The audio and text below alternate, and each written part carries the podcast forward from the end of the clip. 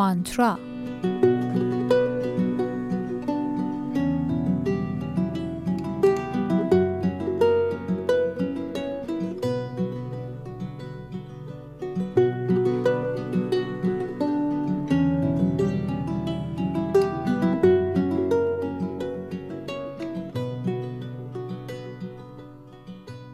من و نگین ظهر روز یک شنبه رأس ساعت دوازده و هفت دقیقه سوار بر پابلو سیبیلو به سمت سورپرایز پارتی کیت پریچهر پری سیرت حرکت کردیم.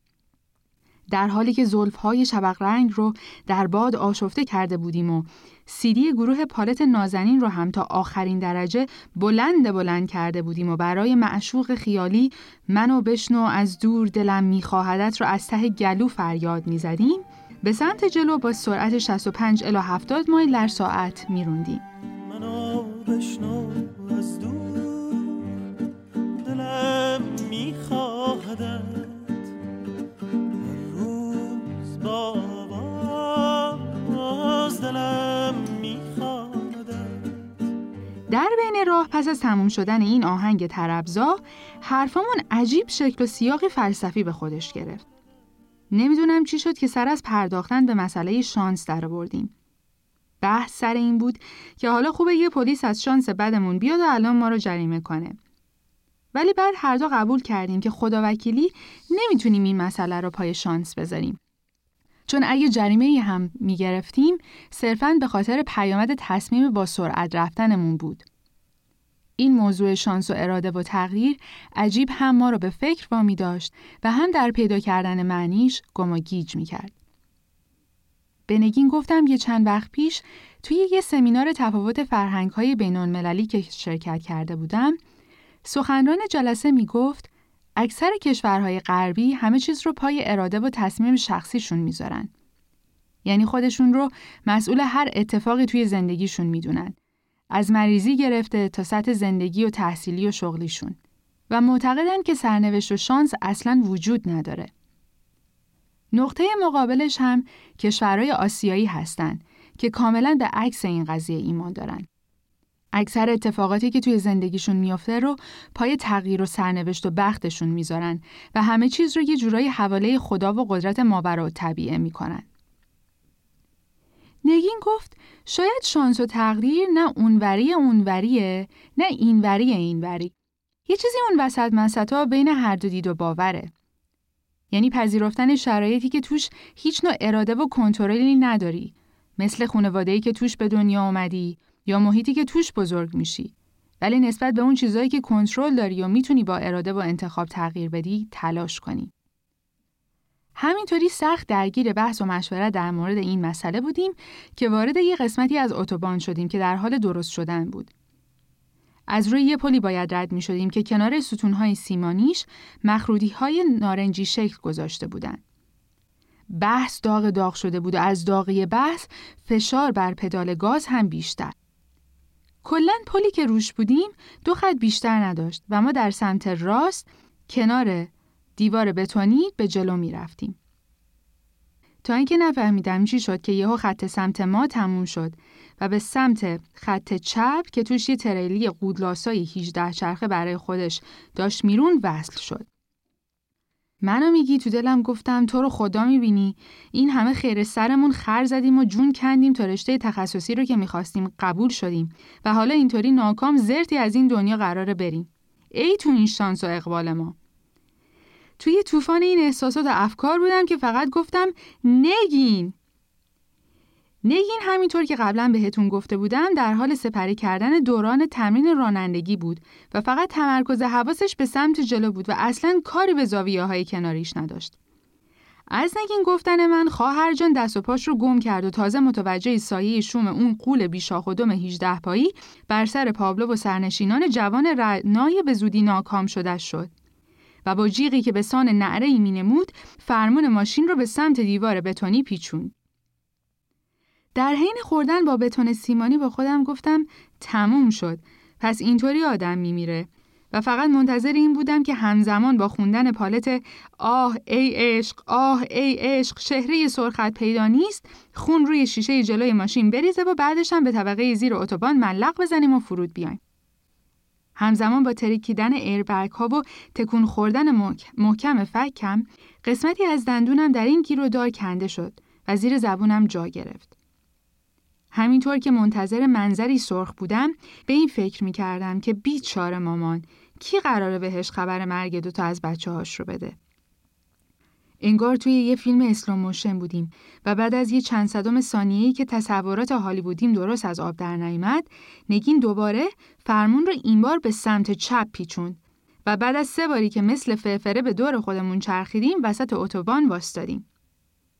این بار با خودم گفتم مرجان جان اشهدت رو بخون که الانه که ماشین‌های اتوبان با سرعت به ما بزنن و ما در هوا هی ملق بزنیم و آخر سر هم به خاطر نشت بنزین و جرقه آتیش منفجر بشیم. بعد از یه چند ثانیه‌ای که خلاف باورم هیچ اتفاقی نیفتاد، فقط به نگین نگاه کردم تا مطمئن شم سرش به تنش هنوز وصله. بعد از چند ثانیه گیج و منگی از ماشین پیاده شدم تا نگین رو از ماشین بیرون بکشم. همینطور که از در قرص شده ماشین به سختی اومدم بیرون، یه آقایی به سمتم اومد و گفت که حالتون خوبه؟ میخواین به آمبولانس زنگ بزنم بیاد؟ و بعد در کمال ناباوری دیدم که پنج تا ماشین به فاصله بیست قدمی هم وسط اتوبان شلوغ صد و چهارده ایستادن و سپر ما شدن تا ماشینی به سرعت به ما نزنه و ما در امان باشیم. به راستی برام صحنه خیلی سورئالی بود. از خودگذشتگی اون پنج نفر برای امنیت و سلامت ما که هیچ نسبتی به ما نداشتن و اصلاً ما رو هم نمیشناختن، جزو معقولاتیه که هنوز برام باور نکردنیه و مثال بارزی از خوبی و شرافت انسان‌ها.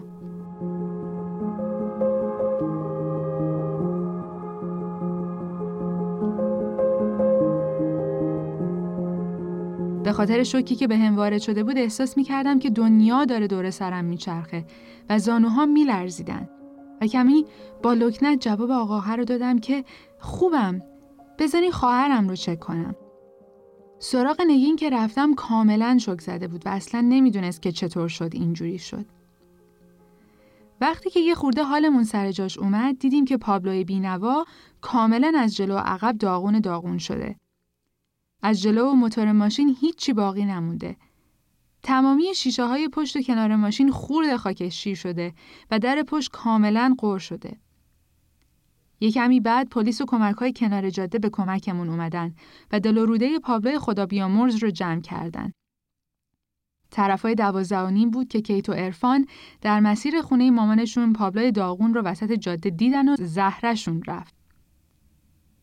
سوای همه چیز کیت بینوا به راستی خوب برای تولدش سورپرایز شد. خلاصه که غرض از بازگویی این داستان کاملاً واقعی، به دنبال گشتن پاسخ پرسش گیج کننده‌ای که اول برنامه خدمتتون عرض کردم که هدف از خلقت و آفرینش چیه؟ هدف از این زندگی که واقعاً به یک بند بنده و به یک چشم زدنی میتونه تموم بشه چیه؟ بعد از این تجربه نزدیک به مرگ، هر شب از خودم این سوال رو میپرسم که اگه من اون موقع میمردم، واقعاً چه چیزی، چه کاری، چه هنری، چه اثری و یا چه خاطری از خودم در این دنیا به جا گذاشته بودم و با خودم چه چیزی رو از این دنیا می بردم. آمریکایی‌ها یه ضرب‌المثل خیلی جالبی دارن که میگن هر کسی توی این دنیا یه کالینگ داره.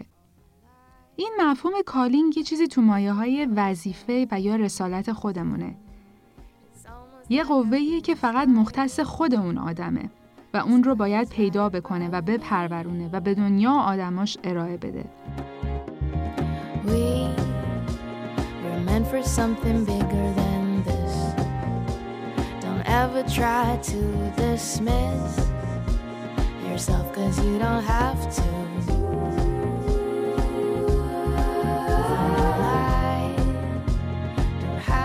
فکر میکنم باور به دنیای بعدی یه نوع هویت به آدمو میده. بود نگاهشون به کارها، تصمیماتشون رو توی زندگی وسیع‌تر میکنه و جهت به مسیر زندگیشون میده. یه جورایی آدم متوجه این مسئله میشه که عواقب کارها، تصمیماتی که میگیره فقط منحصر به اون نوعی و یا زمان و مکانی که در زندگی میکنه نیست و تأثیراتش چه خوب یا چه بد، خیلی‌ها رو در سالها و نسل‌های بعد ممکنه تحت شعاع خودش قرار بده. مثلا چه بسا با یه تصمیم و انتخاب من نوعی کلی ها در آینده باید تاوان اشتباهات من رو بپردازن و یا به عکس از تأثیر کارهام استفاده کنن و بهره ببرن. حالا حکایت ماست. هر روز کلی اتفاقات ریز و درشت میفته تا یادمون بندازه که در زنده بودنمون یه حکمتی هست و باید در تکاپوی معنا باشیم. ولی نمیدونم چرا حتما این اتفاقا باید بزرگ و تکون دهنده باشن تا آدم یادش بمونه. تازه‌شم اگه هم اتفاق بزرگ و غیر منتظره‌ای برای آدم بیفته، مثل خیلی اتفاقای دیگه عادی میشه و به مرور زمان وزن و معناش توی روزمرگی زندگی محو میشه. ما آدم‌ها موجودات خیلی عجیبی هستیم. به اندازه‌ای که خیلی موشکافانه میتونیم جزئیات یه خاطره رو به خاطر بسپاریم و یه چیز کوچیکی رو تا ابد و دهر یادمون بمونه و ازش کینه به دل بگیریم، ولی در عین حال به همون اندازه میتونیم فراموشکار باشیم و اصلیات و یا درسایی که از زندگی رو یاد گرفتیم رو از یاد ببریم. یه چیزی که از اون روز برام باقی موند اینه که زنده بودن و مرگ دست خودمون نیست. تنها چیزی که دستمونه مسیر زندگی و روش و نوع زندگی کردنمونه.